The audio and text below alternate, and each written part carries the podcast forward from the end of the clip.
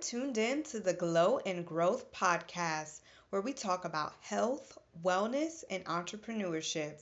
I'm your host and aspiring entrepreneur, Precious Dorch Robinson. So, as far as the nutrition part of health, I was always a part of my, my lifestyle because I, I never liked the feeling of having the itis. Food supposed to be nutritious. Food supposed to give you energy.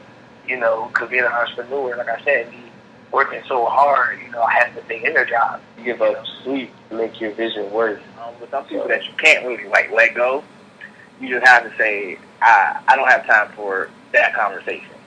Hmm. Um, and it, it it you have to take that power back because people will take your energy.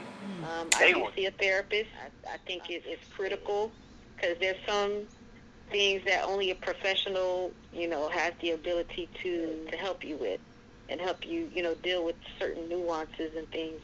And you know, especially being a black entrepreneur, it becoming an entrepreneur pretty much alleviated me of a lot of the stress that was really breaking my body down, which some people won't want to hear and don't want to hear.